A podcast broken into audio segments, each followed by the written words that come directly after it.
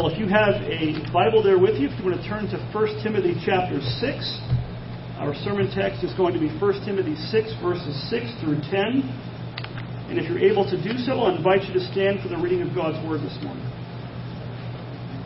1 Timothy 6, verses 6 through 10. Give ear to God's Word. Paul writes, But godliness with contentment is great gain. For he brought nothing into the world, and we can take uh, and we cannot take anything out of the world. But if we have food and clothing with these, we will be content. But those who desire to be rich fall into temptation, into a snare, into many senseless and harmful desires that plunge people into ruin and destruction. For the love of money is a root of all kinds of evils. It is through this craving that some have wandered away from the faith and pierced themselves with many pangs. This ends the reading of God's Word. You may be seated. Well, you know, um, as, as a pastor, as a minister of the gospel, uh, I am at times very self conscious about talking about money in the church because uh, what, what's the stereotype? That's all they care about is money. You know, when you watch somebody on TV, half of them, that's all they do is spend time talking about your wallet and not half the time talking about the Bible. But you know, it's one of those uh, truisms that, you know, if, if you were to read your Bible, and I hope you do this, I know you can't do it at one sitting, read your Bible from cover to cover, and I have not done this this way, and mark down with a tally how many times the Bible talks about money, I think we'd all be shocked how many times it does. It, it comes up again and again. Uh, it'll come up again in this book. This isn't the first time in 1 Timothy. It won't be the last time in 1 Timothy that Paul talks about money. I dare say neither Paul nor Timothy were focused upon earthly riches. And so when a text in Scripture brings it up, we bring it up. Uh, God put it here for our good. Um, this, this in our text is probably, I'm guessing, the most familiar verse, or part of this passage is, the most familiar verse in the pastoral epistles for most Christians. We hear the love of money is a root of all evil. King James puts it that way. Uh, and yet, how many of us who know the Lord and have been hearing this text and reading His Word, how many of us who are familiar with this very passage uh, haven't taken the time to carefully consider it and examine our own hearts and lives in light of it? It's one of those things, like many things in life, it's easy to say it, but it's, it's not very common that we take the time to think through it and actually live in light of it. And the very fact, if you think about it, you know, this, this letter was written about the church. It's written in some ways to the church, why we're studying it. But it was written first and foremost, initially, to Timothy. Timothy was a young protege pastor, apprentice pastor, whatever you want to say, of the Apostle Paul. You know, when I when I was studying for ministry and working towards ordination, I had a few different internships at churches, and we had these I hate to say it like this, it sounds so crass, but a checklist of things we had to do. And I, I had the privilege of being interns at good churches with godly pastors, but I wasn't an intern under the Apostle Paul. Timothy basically was. And Paul trusted Timothy, among other men, to, to stand in his place in the church in Ephesus for a time while Paul was away. And yet, Paul felt it necessary to warn even Timothy about these things, and that fact should serve to us as a warning that we ourselves today are by no means beyond the reach of the temptation and the snare or the trap of the desire after earthly riches. As harmful as false teaching is, if you were with us last Sunday, you might remember that Paul in the previous text talked about those who would teach different doctrine, false teaching. As, as dangerous as that is, um, frankly, it's often covetousness and the love of money that leads more people to wander away from the faith, as Paul says in verse 10, than even than false doctrine. I think that's one of the many reasons the Bible talks so much about money and warns against the dangers of the love of it. The love of money, and not money in and of itself, leads to all kinds of other sins and evils. It, it is a trap that leads to many a temptation. You know, when you when you hear about scandals in politics and whatnot, um, what is the one phrase you probably hear more than any? If, in fact, if you're in law enforcement, this is probably a, a dictum that you live by. Follow the what? Follow the money. Almost every time it leads you to what's really going on. Well, there's a reason for that, isn't there? The love of money is a root of all kinds of evil.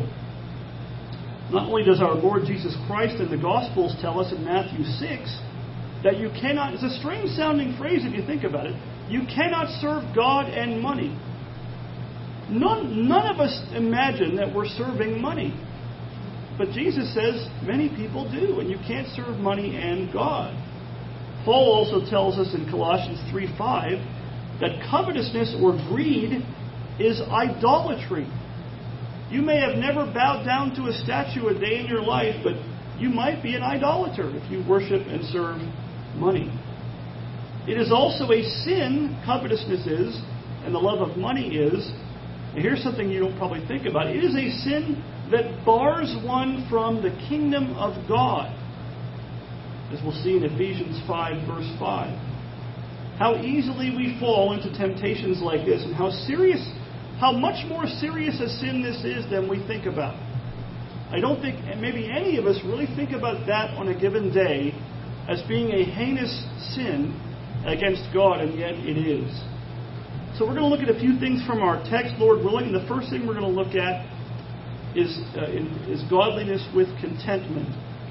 You know, in the, in the previous passage, verses 3 through 5, that we looked at last Lord's Day, Paul warned about false teachers who would view godliness as what? A means of gain, as a way of making money and worldly, worldly wealth. Now, now, when Paul said that, he wasn't speaking of true godliness, was he? He uses the word, but he's really talking about a counterfeit godliness, a pretend piety of sorts. False teachers saw and still see Christianity and the Christian ministry as a means of gaining worldly wealth and prosperity. That, is, that was the case in Paul's day 2,000 years ago, and not much has changed since then.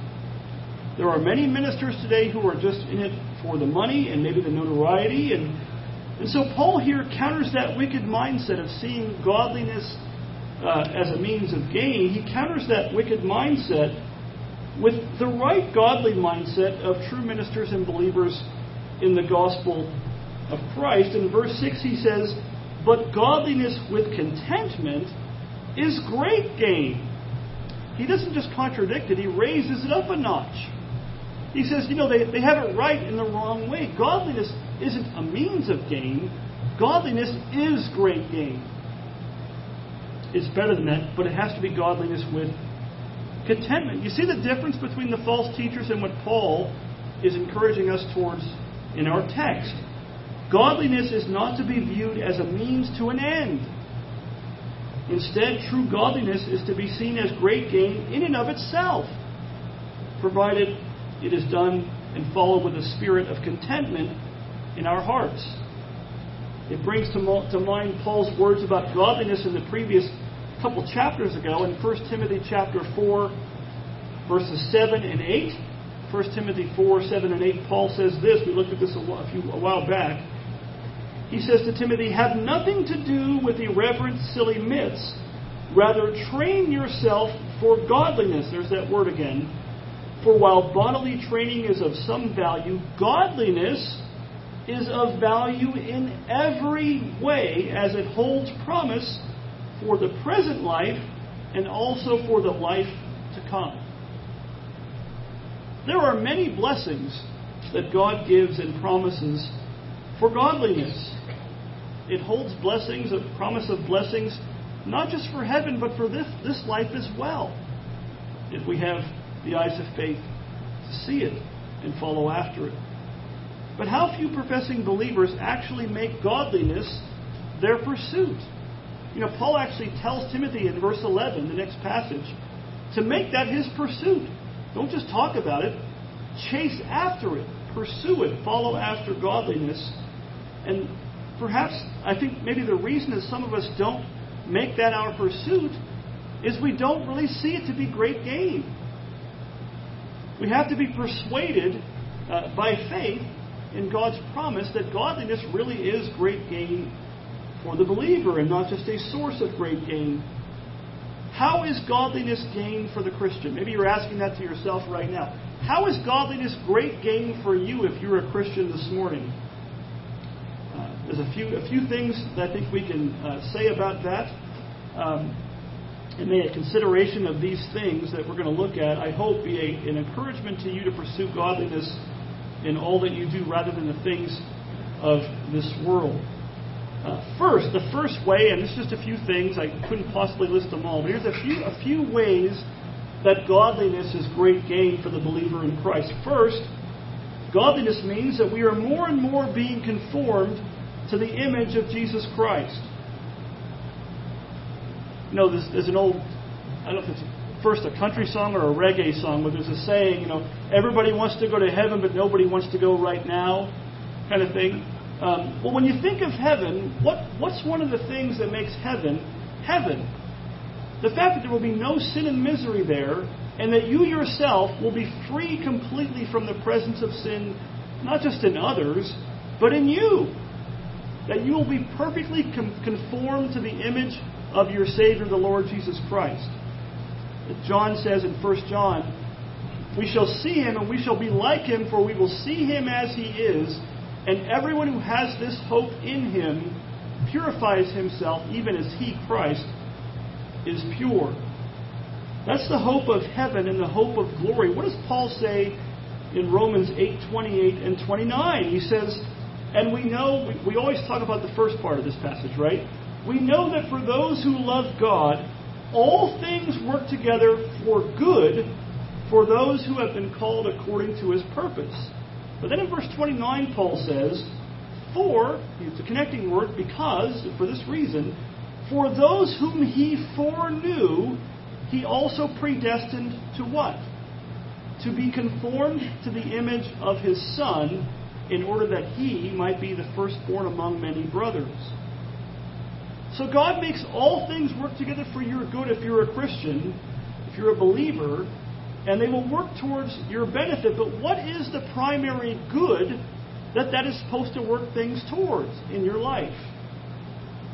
What, what good is it that God uses all these things, even the bad things in your life, to accomplish being conformed to the image of His Son? Conformity to Christ is the good that God makes all things work for in your life.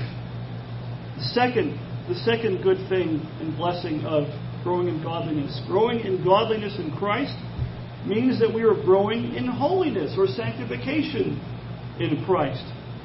You know, we often, I think, I know I do at times, maybe you do too, we need to be convinced somehow that holiness and not sin is good for us.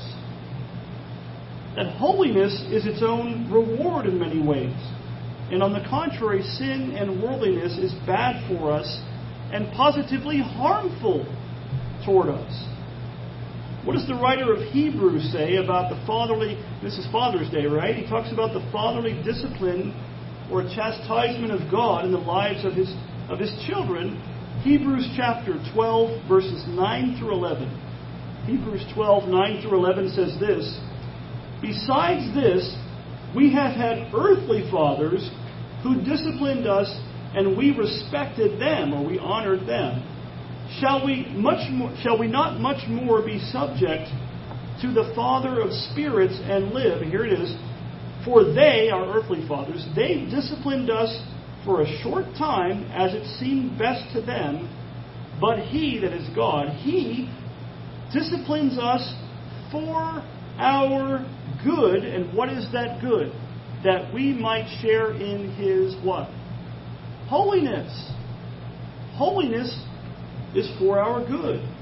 And then he says, for the moment, you know, for the time being, all discipline seems painful rather than pleasant, but later it yields the peaceful fruit of righteousness to those who have been trained by it.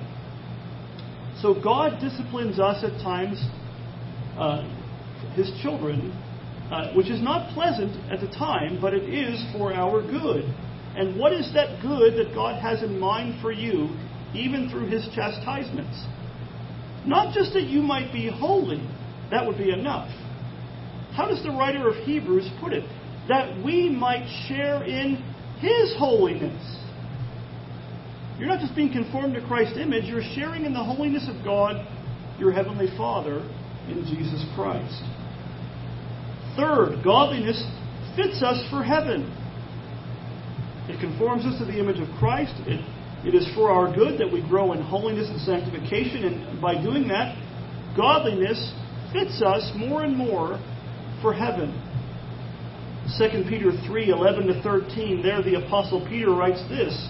He's talking about the judgment day. He says, Since all these things are thus to be dissolved or destroyed, what sort of people ought you to be in lives of holiness and, there's the word, godliness, waiting for and hastening the coming of the day of God, because of which the heavens will be set on fire and dissolved, and the heavenly bodies will melt as they burn. But according to his promise, we are waiting for a new heavens and a new earth in which righteousness dwells.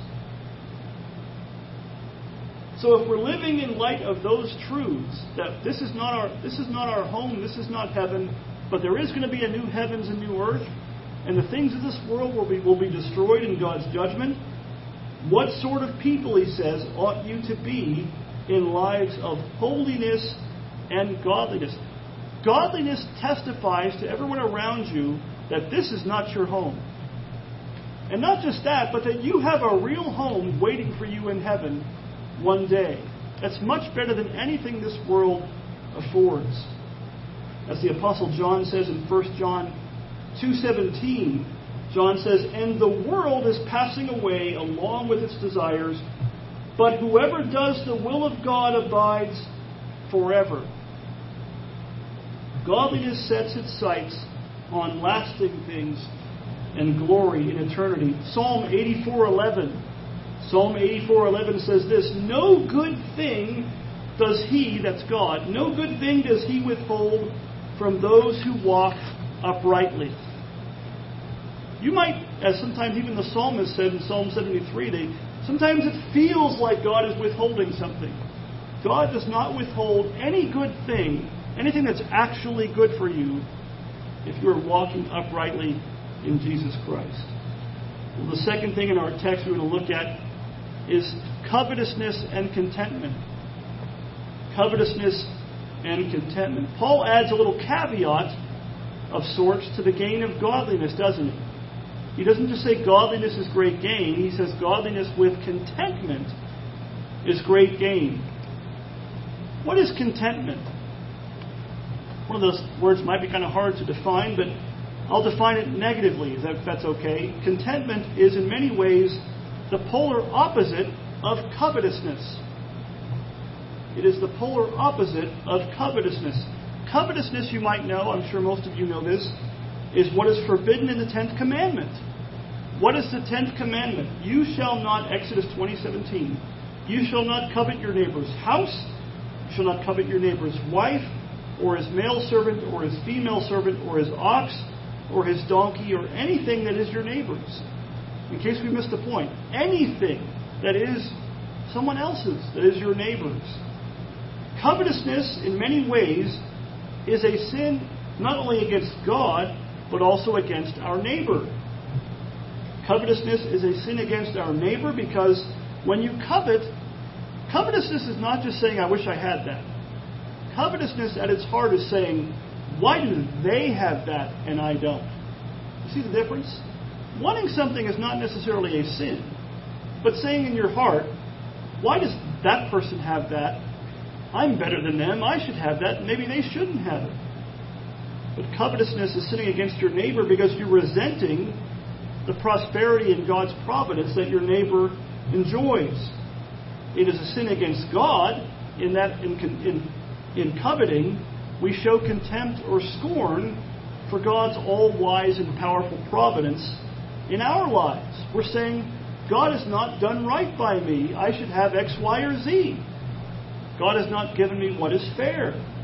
When we covet, we think that we deserve better than what God has chosen to give us. And in so doing, we think that we are somehow wiser than God. you know, there's an old gospel track, you know, God loves you and has a wonderful plan for your life. It's to say, I think I have a better plan, a more wonderful plan for my life than God does. You're a Christian, God does have a wonderful plan for your life, but it might not be what you expect. Contentment, on the other hand, contentment trusts God's good and wise providence in our lives, and so in that it's a protection, it's a defense against many a temptation and snare. Covetousness, as we're going to see later in our text, leads to a great many temptations, sins, and even destruction in the end. Thomas Watson, my favorite Puritan writer, um, he's, he's a little more brief than some of the other Puritans, which is why I like him. He's a little more simple. Um, he has a book called The Ten Commandments, and you'll never guess what it's about. It's about the Ten Commandments. Um, and he goes through each one at, at length. And in his treatment of the Tenth Commandment against covetousness, he notes, he's not exhaustive, but he notes at least six ways that we can be covetous uh, people without maybe realizing. Six ways. One of those ways, he says, is, quote, a man may be said to be given to covetousness when he takes more pains for getting earth than for getting heaven. He will turn every stone, break his sleep, take many a weary step for the world, but will take no pains for Christ or heaven. That's a worldly person, that's a covetous person. I pray that that's none of you. Such a person takes more pains for earth than he does for gaining heaven. Now, notice this this doesn't necessarily entail anything that's outwardly wicked. That's, that's a key thing to remember. He's not talking necessarily about theft or fraud. He's simply describing someone whose thoughts are taken up by the things of this world and who lives primarily for the things of this world rather than for the things of heaven. You don't have to be a thief to do that. You just have to be worldly minded and covetous. And what does Paul say in our text about this very thing in verse 7? He tells us that we should pursue godliness with contentment as great gain, precisely because we brought nothing into the world, verse 7, and we cannot take anything out of the world. He says, what's the first word in that verse? For. Because. For this reason. Why is godliness with contentment great gain? Because you brought nothing with you when you came into this world, and you can take nothing with you when you leave it. Reminds us of the words of Job in Job 121. Job says, after all these bad things happened to him and he lost almost everything, Naked I came from my mother's womb, and naked shall I return. The Lord gave, and the Lord has taken away. Blessed be the name of the Lord. That's contentment even under you know, trial and affliction of, of the kind that we can only horrifically imagine. And he says, Blessed be the name of the Lord. Watson also takes note that a covetous person is a person whose thoughts, whose affections and desires, and whose words are all about the things of this world. Not only that, but a covetous person's heart is so set on the things of this world, quote, that he, quote, overloads himself with worldly business so that he cannot find time to serve God. Sometimes covetousness is just being so busy that you don't have time for God. You're so taken up by the things of this world, by your work, by whatever the case may be, that you cannot find or make time to serve God.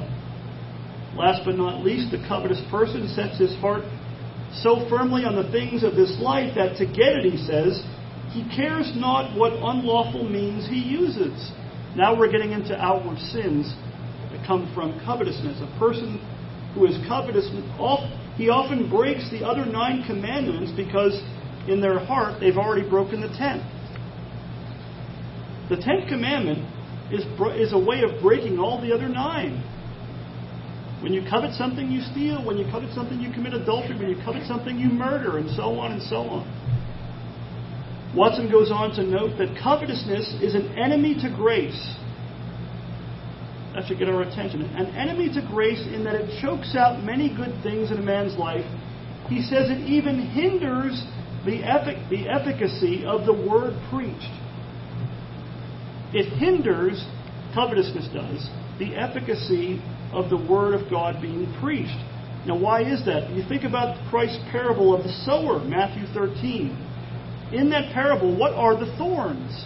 And what do the thorns do to the seed? The thorns choke out the seed of the word, causing it to be unfruitful. And what are those thorns? Matthew 13:22. The thorns are, quote, the cares of the world and the deceitfulness of what? Riches. They choke out the word of God being preached, making it unfruitful. In verse 8, Paul goes on to elaborate what true, true Christian contentment should look like. There he says, But if we have food and clothing, with these we will be content.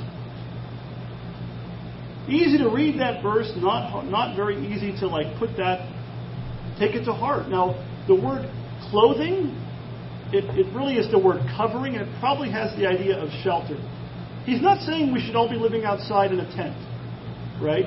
He's not saying that your whole life should be camping. Some of us might like that, some of us probably wouldn't.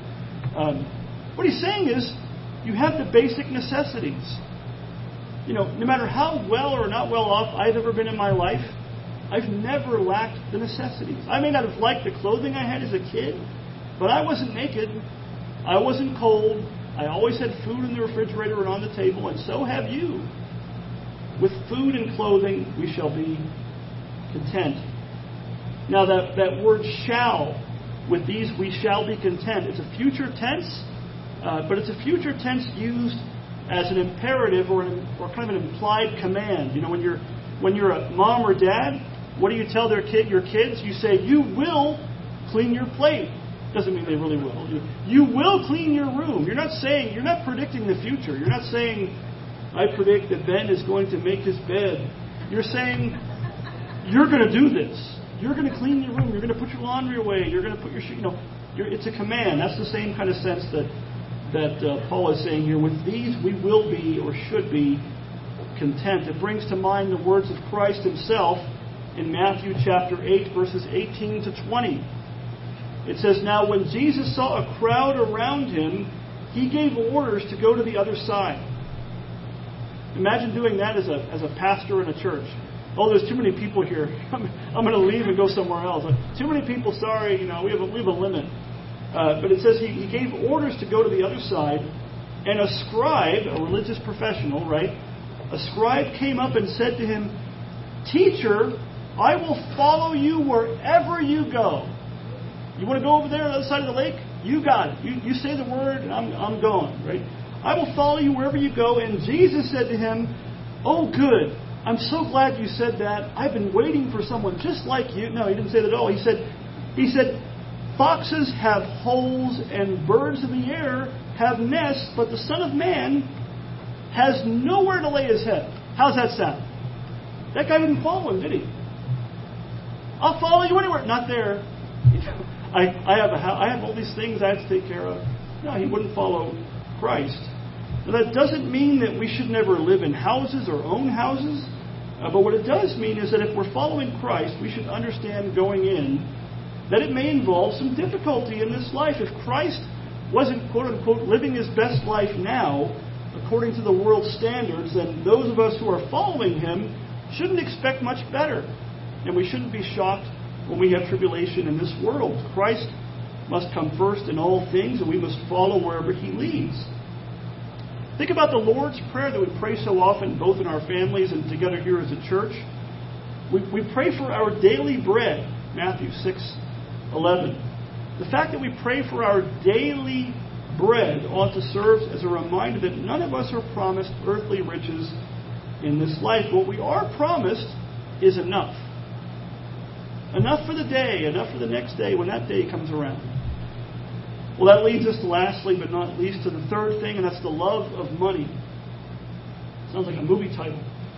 Uh, the love of money. Look at verses 9 through 10 of our text. Paul says, But those who desire to be rich fall into temptation, into a snare, into many senseless and harmful desires that plunge people into ruin and destruction. For the love of money is a root of all kinds of evils.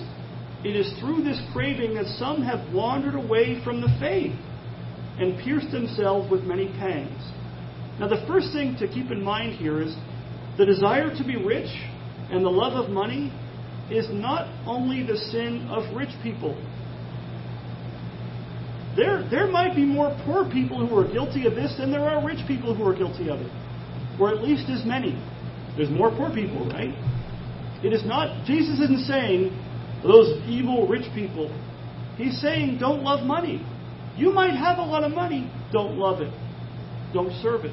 You might not have a lot of money. Trust God's providence and don't resent it. The, desire to be rich, not necessarily being rich, brings with it, Paul says, at least three dangers. At least three dangers. The first of those dangers, Paul says, is falling into temptation. Falling into temptation.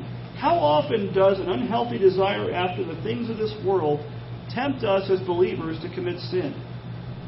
We gamble, we cheat, we steal, we rob God of our tithes, we withhold earthly goods from those who are in need. Why? Because we are tempted by the desires after riches.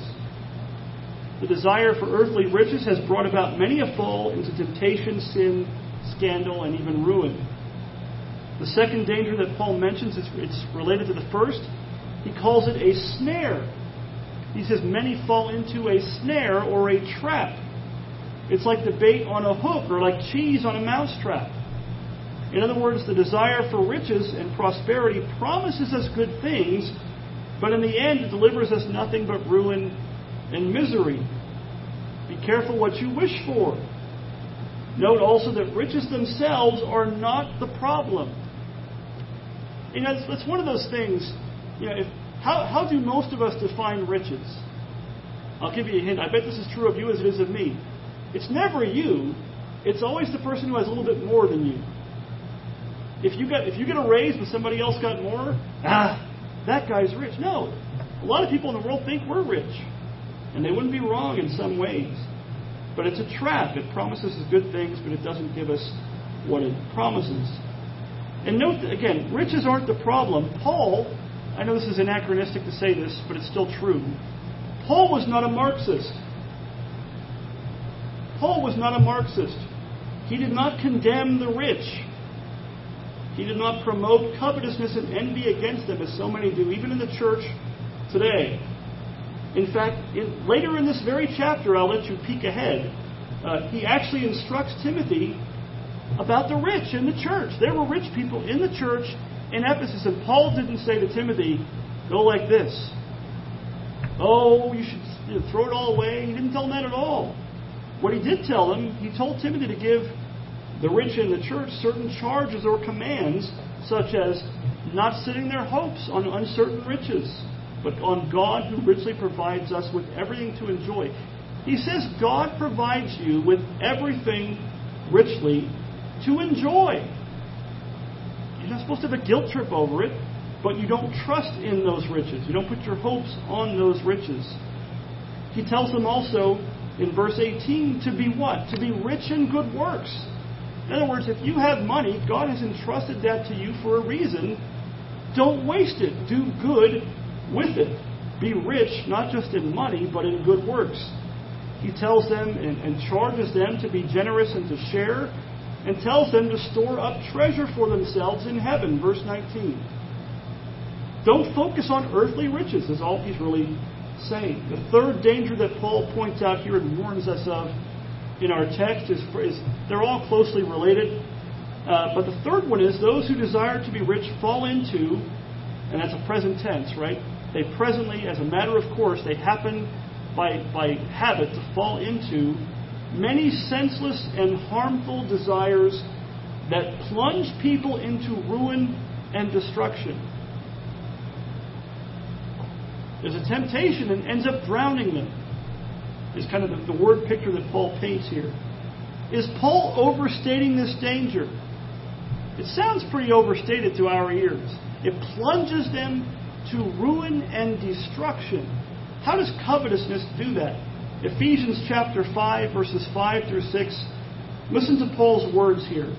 Ephesians 5, 5 through 6, he says, For you may be sure of this, that everyone who is sexually immoral or impure or who is covetous, that is, an idolater, has no inheritance in the kingdom of Christ and God.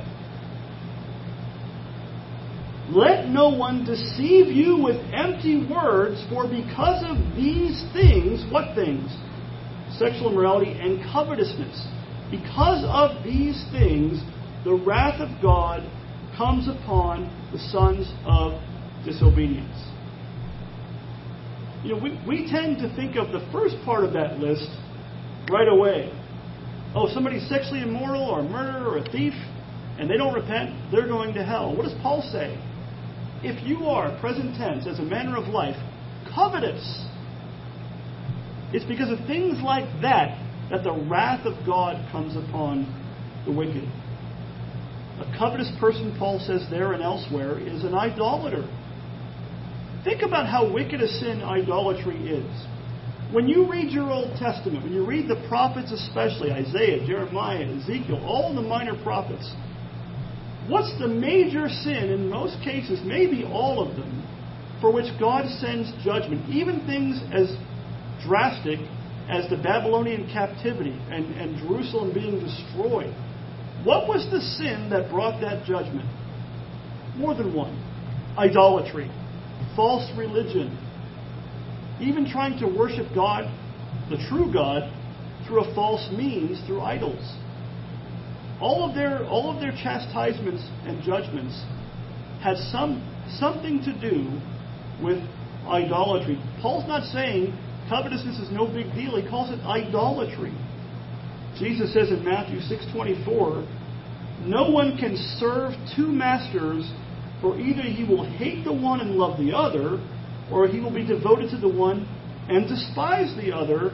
And then he spells it out. You cannot serve God and money. Idolatry is worshiping and serving and living for something other than God. It is easy to serve and base your whole life after money, but it's idolatry to do so. Now, what else does Paul say about the covetous person who is an idolater? They, they might be all after riches, but they really aren't because they don't have any inheritance in the kingdom of Christ and of God. They've set their sights way too low and way too short minded in time. They don't have their mind set on eternity. In fact, he's saying that they are strangers to grace, that they abide under the wrath of God. And as Paul says, it's because of these things, even covetousness, that the wrath of God comes upon the sons of disobedience. Lastly, Paul sums it up in verse 10, the last verse of our text. He says, For, because, for the love of money is a root of all kinds of evils, it is through this craving that some have wandered away from the faith and pierced themselves with many pangs. Now, the love of money is a, not the, root of all kinds of evils. Now, that word evils, it's a very broad term. It includes sins as well as the, the resultant miseries, the things that come up as a result of those sins, right? All kinds of evils. It brings all kinds of sin and misery into our lives. Think about. Do we really believe that? Do we believe that covetousness and the love of money actually brings bad things into your life? Sin and attendant miseries. That's why Paul says godliness with contentment is great gain. Your life will be so much better if you are pursuing godliness with contentment in God's providences in your life. And notice he says, Some have even, quote, wandered away from the faith because they have loved the things of this world more than they love God. You know, many people have wandered away by false teaching. That is a sad, awful reality. But how many more, I think, have wandered away over the lusts of this world? I have known pastors people who were studying for ministry who have wandered away from the faith not because they were taught wrong, but because their hearts were set on the things of this world. They were serving at the end money rather than God. And what did they get for their trouble? Happy life? Easy street? No, piercing themselves with many sorrows. All it brings in the end is pain, misery, regret, and sometimes in the end, perdition. Just like Judas. What did Judas do? He betrayed Christ for 30 pieces of silver, and then when he regretted it and tried to give it back, he couldn't. He was serving money rather than Christ, even though he walked with Christ all that time during the earthly ministry of our Lord. Hebrews 13, 5, maybe a familiar verse to some of you. It says, Keep your life free from the love of money and be content with what you have, for he has said, according to the Old Testament, God has said, I will never leave you nor forsake you. Part of the motivation for, for contentment with God's providence and not, not falling for the love of money is that you have God. And that God will never leave you or forsake you. Why do we trust in money? Why do we why do we spend so much time worrying about our bank accounts and our retirements? Those aren't bad things, but why do we spend so much time wringing our hands over those things? It's because we're worried they're going to go away. Sometimes they do go away. You know who doesn't go away? God. He will never leave. You're a Christian, He will never leave you or forsake you, which means He'll take care of you. He will provide for you. You don't have to worry. Remember what Jesus said about the flowers and the birds of the air? The flowers, they don't spin or toil, but even Solomon in all his glory wasn't clothed like them. The birds, the birds of the air, they don't plant, they don't dig and plant seeds, and your Father feeds them. How much more valuable are you than they? God will take care of you. And so be content with what you have because you have God. And you have the hope of heaven and riches in heaven. And God in Christ will never leave you or forsake you. So if you're a believer in Christ, if you want, you should want real gain. You, you should want great gain. Just don't set your sights on things that are too far, you know, too nearsighted or whatever. You're not thinking long term enough. You're not thinking you're not thinking big enough. If your heart is set on the things of this world, think of riches in heaven. If you want real great gain, make godliness with contentment your pursuit. Be content with your earthly estate. If you can improve it in a, in a godly means, in a lawful means, by all means do so. But seek instead to lay up treasure for yourself in heaven. That's a life with no regrets. That's a life with great gain to the glory of God and Jesus Christ. Amen. Let's, let's pray. Heavenly Father, we thank you for your great kindness and provision for us, that you give us all good things to enjoy. You have provided for us more than we ever should have hoped or imagined, far more than we deserve, as Gertie always tells us when we ask, How are you better than I deserve? We all have it in Jesus. So much better than we deserve, so much more than we have any idea or can imagine. Lord, we ask that you would work in us by your Spirit. Give us grace not to be covetous. Give us grace by your Spirit to see how good we have it, that we might be content, because you will never leave us or forsake us. Keep us free from the love of money. Keep us free from covetousness and from grumbling against your providence. Give us grace to trust you and your goodness towards us, to, to give you thanks in all things, and teach us to be content with what we have. And Lord, we ask if there's anyone here this morning or listening online at home that is still a stranger to Christ and does not yet know you, if they if they are covetous, if they are not uh, if they are not trusting in and, and thanking you for your provision, but are coveting and therefore being idolaters, we pray that you might grant them repentance, convict them of their sin, grant them repentance and faith in Christ, save them from their sin, turn them from useless idols to serve the one true and living God in all their days, that they might have treasure and a mansion in heaven. For it's in Christ's name that we pray. Amen.